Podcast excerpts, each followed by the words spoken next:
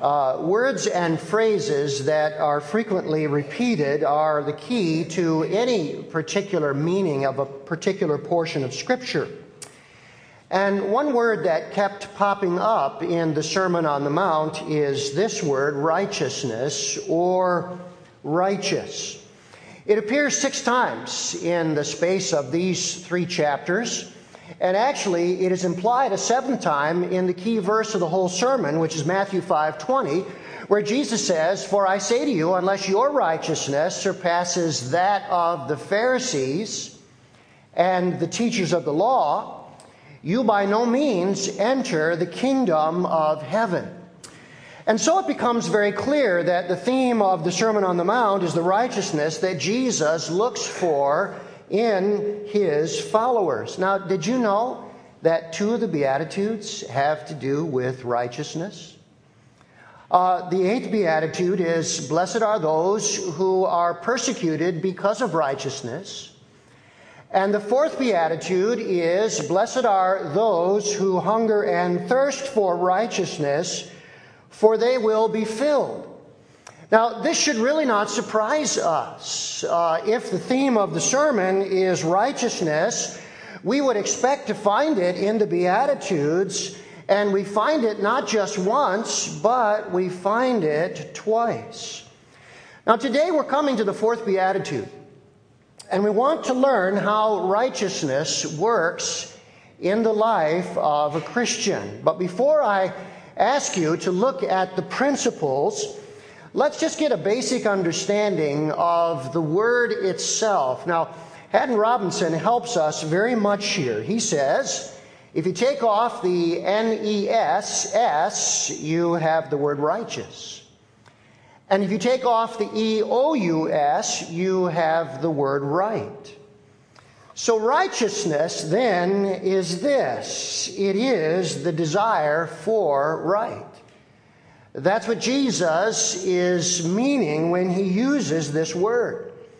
So now, as we come to the fourth beatitude, we really have a, a very simple question How does the desire for right work in a Christ follower's life? That's what we want to examine this morning as we turn today to Beatitude number four. And I would invite you to take your Bibles, turn with me again to Matthew chapter 5.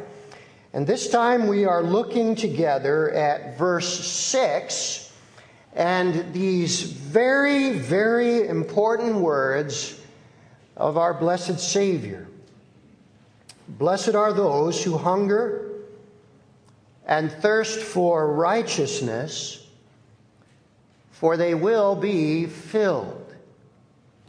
How does the desire for right work in a Christ follower's life? Well, let's notice that the first answer to this question is Christ's followers are, first of all, passionate to be right with God. Uh, did you notice that Jesus did not say, Blessed are the righteous? But he said, Blessed are those who hunger and thirst for righteousness. Uh, it wouldn't make sense for Jesus to say, Blessed are the righteous, would it? Uh, in fact, Jesus could not have said that for a couple of very important reasons. Uh, first of all, none of us would qualify, would we? Uh, we are not righteous. In fact, we are unrighteous. I want you to uh, state this verse with me, uh, Romans 3:10, that just says it so clear. Let's just read it together. As it is written, there is no one righteous, not even one. And the Bible teaches us that our sins have separated us from a holy God. And there is no way that we, sinful people, can bridge this chasm between us and a perfect and sinless God. No matter how hard we might try, we are still not righteous enough. Now, sometimes we can't see this very clearly because we compare ourselves to other people. Uh, when I go to the prison, I look pretty good compared to the prisoners. Uh, I don't have on a prison uniform. and they do. So, compared to other people, we can look pretty good, but we are not uh, compared to other people. The standard is to be compared with God. And the Bible says that compared to God, we all fall very, very short. In fact, Romans 3:23 says, "For all have sinned and fall short of the glory of God." Interesting, the word there, fall short, was used of missing the target and, and going short from the target that you are aiming at. I love to use this illustration. Uh, let's suppose that um, I were to challenge all of us here this morning to a snowball throwing contest to see who could throw the snowball the farthest. By the way, do you think we have enough snow for that contest? So we're all going to go out in the parking lot and we're going to see who can throw a snowball the farthest. Now, there are many in this room that are stronger than me and surely could throw further than me. But I haven't told you the target yet. Target's Lake Superior, a mile and a half away. Now, you may be able to throw a lot further than me, but not a single one of us is going to come close to the target of hitting Lake Superior. And the Bible says that's how it is with God and us. Our righteousness is not even close to his demands. Now, there's a second reason why Jesus could not have said, Blessed are the righteous, and that is because the Beatitudes are Jesus' attempt to show us this about ourselves. For example, when we realize that we are poor in spirit, we recognize we have no righteousness that is good enough for God. And when we begin to mourn for that, the second beatitude, we feel really, really bad that we are so far away from God. And then notice what happens. That's when we start to hunger and thirst for His righteousness that He alone can give. So we see Beatitude number four is the natural outgrowth of Beatitudes number one and Beatitudes number two. By the way, this is where the good news of the gospel of Jesus Christ comes in. See, we're not righteous, but God's perfect Son, the Lord Jesus, is. And God sent him to die on the cross to pay the penalty for our unrighteousness and the Bible says he rose again to demonstrate that God has accepted his payment on behalf of our unrighteousness. And now, what Jesus has done is he has created a bridge through the cross that can bring us to God. And here's what happens when we repent and trust in Jesus, we are brought into a right relationship with God. Look at these wonderful verses. For the wages of sin is death, but the gift of God is eternal life in Christ Jesus our Lord. Romans 6:23. For Christ died for sins once for all, the righteous for the unrighteous, to bring you to God. 1 Peter 3:18. The question every one of us must ask is this critical question Are you here on that side? Or are you here on this side? Have you admitted, beatitude number one, that you are poor in spirit without any righteousness of your own? Have you grieved in your heart, beatitude number two, and mourned over your lack of righteousness? Have you recognized that Jesus is your only hope, and therefore, hungering and thirsting for only what He can give, have you crossed the bridge? Have you repented of your sins and called on Jesus by faith to save you? You know, when I really began to realize this, I could not be at peace until I had crossed the bridge. Hungering and thirsting are two of the strongest desires that we have. When you are thirsty, you have a passionate desire for a drink. I often watch football practice in late August, and I'll tell you, when they give those boys a break, they head to the water fountains because they are thirsting for a drink. If you are hungry, you're eager to have a good and satisfying meal. You are consumed with your hunger that's how you ought to feel if you have not crossed the bridge. You should have a consuming desire to be right with God. People, this morning, this is no casual thing. When you hunger and thirst for righteousness, you cannot be at peace until you know Jesus has saved me. I've been accepted by God. I have eternal life. You cannot have satisfaction until you know I have crossed the bridge. I have crossed the bridge. Let me ask you again. Are you here? Or are you here? Are you hungering and thirsting to be right with God? That's where righteousness begins. Now let's look at the second principle. Principle number two is that Christ's followers are passionate to do right for God. All right? So once we are made right with God through what Christ has done on the cross, now there is a passion, a hunger, and a thirst to do right for God. Now, I want you to look at these two statements on the screen. There are two words that are used for these two truths, two great Bible words. The first one is justification, and the second one is sanctification. Now, justification means this we are declared not guilty. We are declared just in the sight of God because we have received what Jesus did for us on the cross. The Bible says when this wonderful transaction occurs and we cross over the bridge, that we now have a new position with God. He sees us as perfectly justified, even though we are not. The second word, sanctification, comes from a word that means to be holy.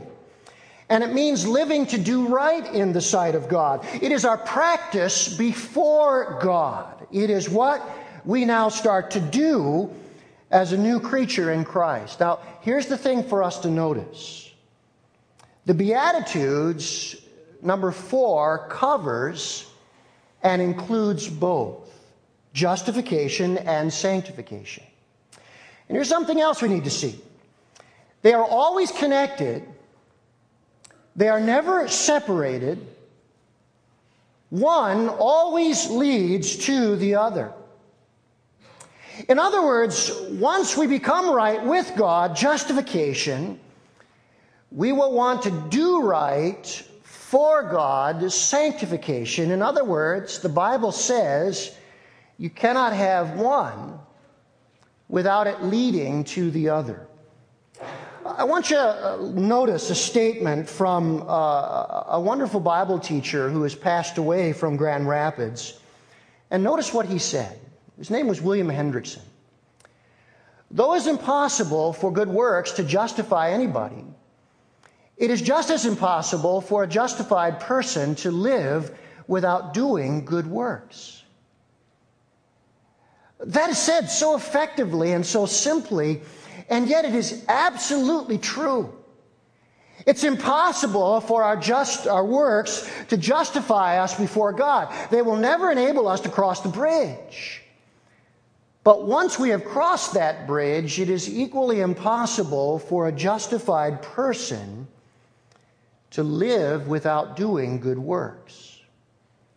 Now, let me just share with you um, uh, how this is taught, for example, in the Old Testament and taught in the New Testament. For example, if we could turn to Deuteronomy chapter 6 and verse 13, uh, we would read this Fear the Lord your God serve Him only. It's before He becomes the Lord your God, that's justification, and now you serve Him only, that's sanctification. Uh, verse 17 of Deuteronomy 6 Be sure to keep the commandments of the Lord your God. Verse 18 Do what is right and good in the Lord's sight. And then we could turn to uh, uh, Jesus' words in John 14, and we see the same teaching. In John 14, verse 15, Jesus says, If you love me, you will obey what I command. If you love me, those are those who have been justified and brought into a right relationship with God. Now, says Jesus, you will obey what I command. Verse 21 of the same passage Whoever has my commandments and obeys them, he's the one who loves me.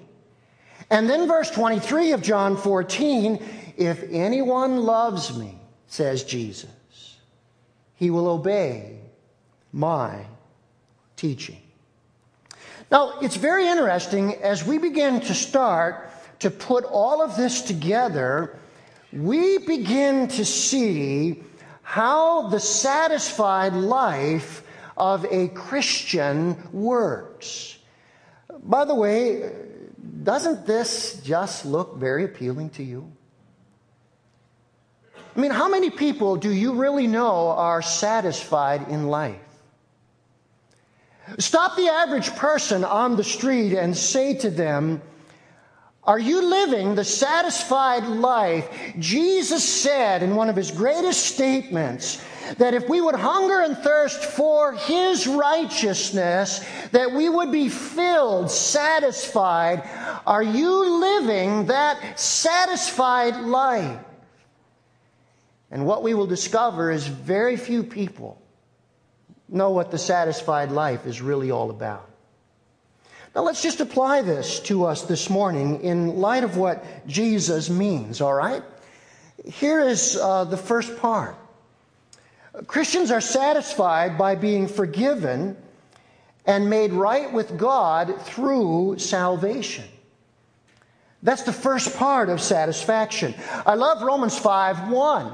Therefore, being justified by faith, we have peace with God through our Lord Jesus Christ.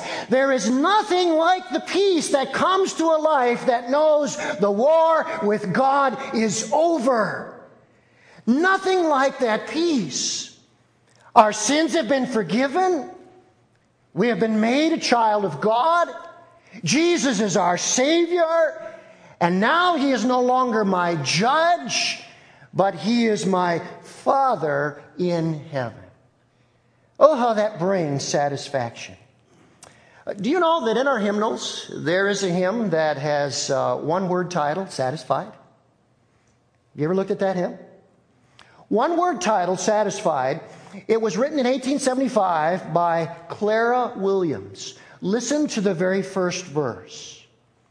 All my life I had a longing for a drink from some clear spring that I hoped would quench the burning of the thirst I felt within.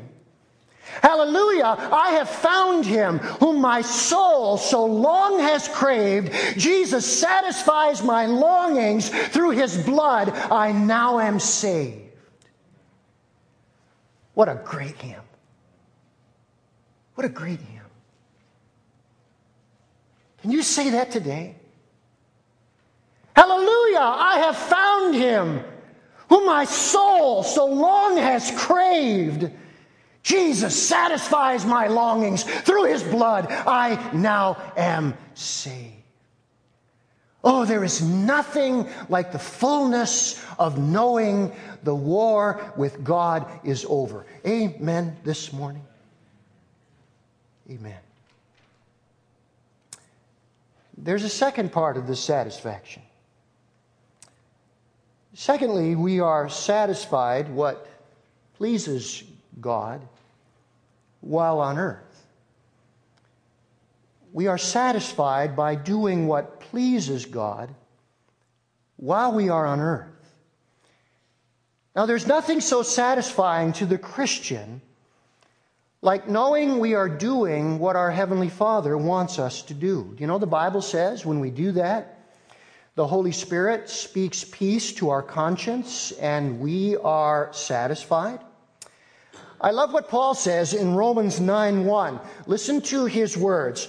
I speak the truth in Christ. I am not lying. My conscience confirms it in the Holy Spirit. Now, that is the greatest feeling for a Christian. Having the Holy Spirit confirm our conscience. That is a satisfying life for the believer. You know what that means? That means we would rather do right and lose than do wrong and win. It means we would rather be honest and not get promoted than cheat to get ahead. It means we would rather have the right priorities and be poorer than have the wrong priorities and be richer. Because when the Holy Spirit confirms our conscience that we are pleasing our Father, it is a wonderfully satisfying experience. Peace in our conscience is more satisfying than anything we could gain by displeasing the one that we love. A friend of mine was telling me about witnessing to a college age young woman. And there were several in this group that were witnessing to her. And as they witnessed to her, they, they discovered that she was uh, living with her boyfriend unmarried. And it became very clear to her that in order for her to receive Jesus, or if she received Jesus, that that meant repenting, and it meant that her life would have to change. And it became very clear to her that that meant she could no longer fornicate with her boyfriend, but would eventually have to move out from his place. And one of the women that was in the group, a, a, younger woman about her age, said, You know what? I have a spare bedroom in my apartment. If you decide that you want to accept the Lord Jesus as your Lord and Savior, and therefore know that that will mean you have to move out from your boyfriend's place. She said, You can come and stay in that extra room in my apartment until you find a more permanent place to live. Boy, what an offer, right? Well, she said that's a pretty big decision. I'll have to think about that. And so they left. Later that night, here she came. All of her belongings in tow. Tears streaming down her face, and as she knocked on the door, and this woman who witnessed to her answered, she said, Is that spare room still available? She said, I've decided to accept Jesus as my Savior. And I'm moving out from my boyfriend's place. Watching the tears stream down her eyes, the gal said to her, Oh, what a painful decision this is for you, isn't it? She said, That's not why I'm crying. She said, Well, why are you crying? She said, I'm crying because I'm so happy. I'm crying because I'm so happy. That's what Jesus meant when he said that we would be filled. Though we may lose, there is an inner satisfaction that comes from knowing that we are pleasing our Lord and Savior. And as a Christian, when we do displease Him, Oh, how we have a longing, a hunger, a thirst to get back to the place where we are pleasing Him. You see how this satisfied life works? We are satisfied by being forgiven and made right with God through salvation, but then we are satisfied by doing what pleases God while on earth. There's a third application. Thirdly, Christians are satisfied by being fully like Jesus when he takes us to heaven. Well, I want to be very clear about this this morning. There's a sense in which we will never find full satisfaction in this life. We will never be free from temptation, sin, and imperfection. Strive as we may, we will never reach perfection, and there is a sense in which, in this weary world, we will always be dissatisfied. By the way, if anyone ever promises you a rosy picture if you come to Jesus, you know that's not true. While coming to know Jesus is the greatest life anyone could ever experience, who would trade these first two areas of satisfaction for anything else? Following Jesus is not easy. There are additional problems that come into our life as we try to live in a sinful world. And there is a sense that until we reach heaven, we will never be fully satisfied. The Christian life is not a rose petal filled life. And that's why we long for heaven. Because that's when we know we will reach full perfection and total satisfaction. And if you are like me, the longer you live in a weary world, the more you long for heaven. It's just the way the Christian life works. Do you know this satisfied life uh, was summed up in one passage by the Apostle Paul? This is exactly the way that he sought to live, and let me share with you how he summarized this in Philippians chapter 3, verses 12 to 14. Let me read what he said.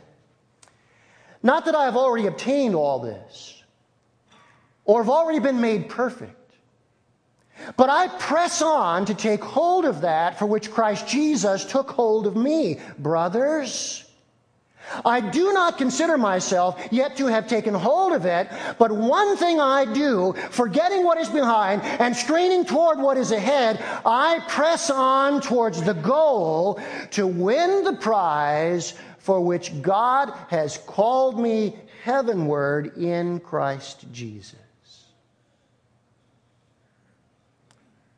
Now, do you see that it's all here? I'm saved. Christ has taken hold of me. I'm striving to please Him. I press on towards the goal.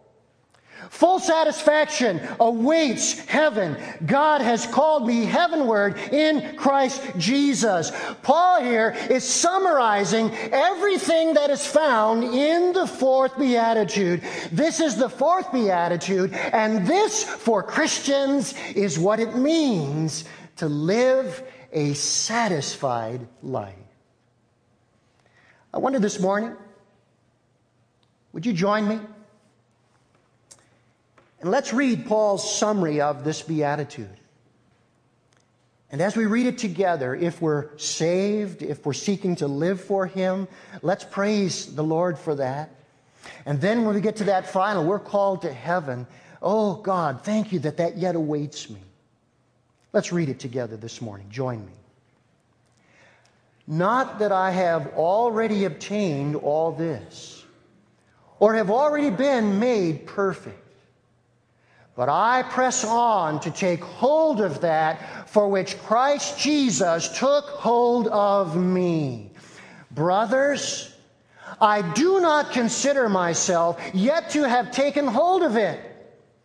But one thing I do forgetting what is behind and straining toward what is ahead, I press on towards the goal to win the prize for which God has called me heavenward in Christ Jesus. And all of God's people said, That's it. That's it. Let's bow together, shall we? And let's thank the Lord.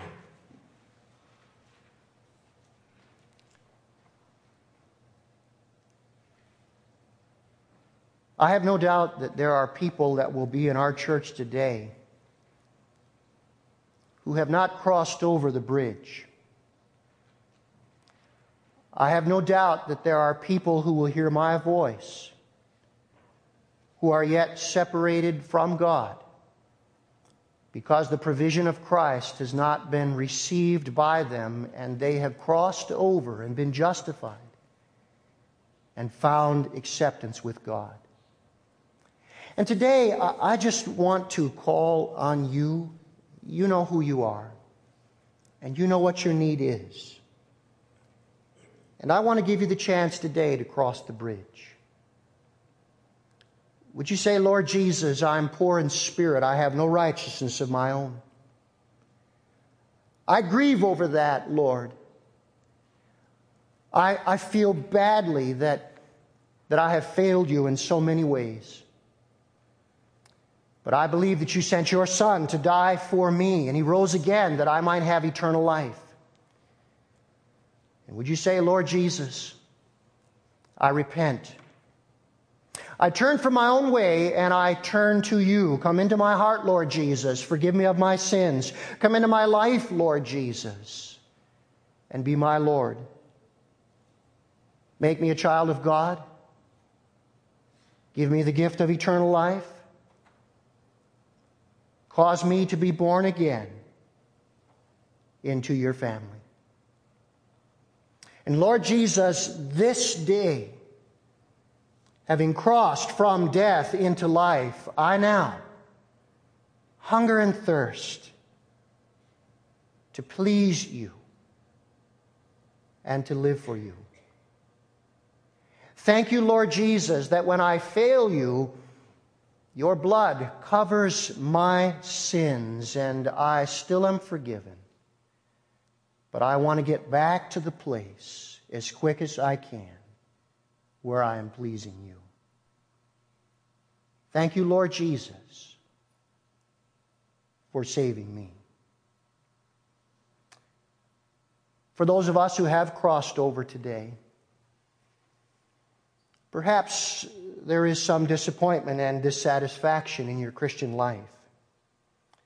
Perhaps you are anticipating things that you want to have now that you will have no guarantee of until you get into heaven. Many, many people are not following Jesus today because they believe the wrong promise. They believe that they are going to receive things now that Jesus says they will not get till heaven. And it brings a sense of dissatisfaction for what Jesus has given to us. And if that's you today, would you say, Lord, you have given me a foretaste of glory divine.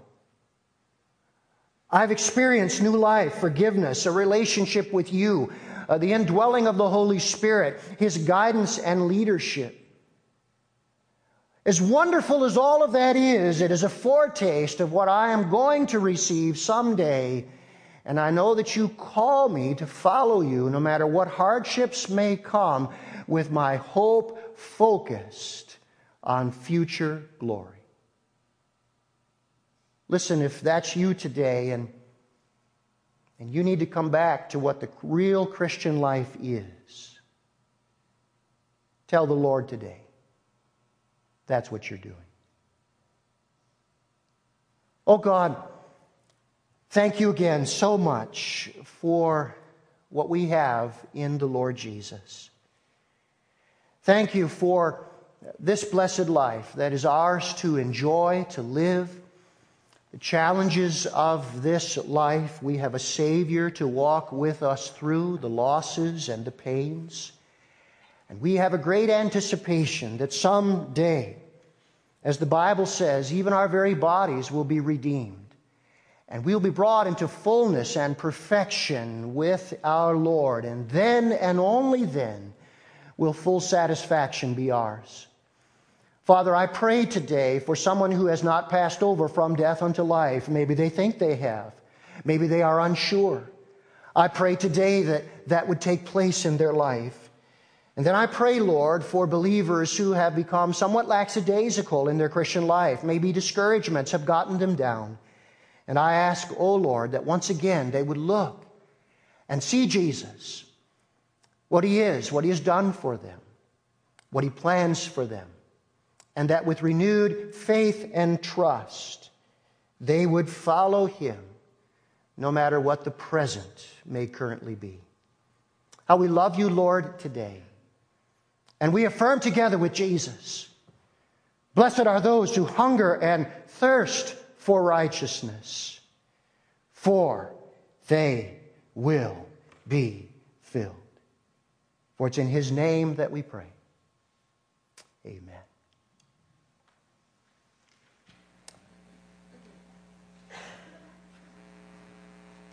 You know, there are certain hymns that doesn't take much to find appropriate one. And this final hymn is you just you just say to yourself, this is one. You got to sing this hymn as you close this particular beatitude. And so let's stand together, shall we? And let's sing together. Fill my cup, Lord, I lift it up, Lord. As we get to that last chorus, our pastors and wives and elders and wives will be dismissed to greet you. Uh, let's sing this, shall we? With just great desire to our blessed Savior as he speaks to us today. Let's sing.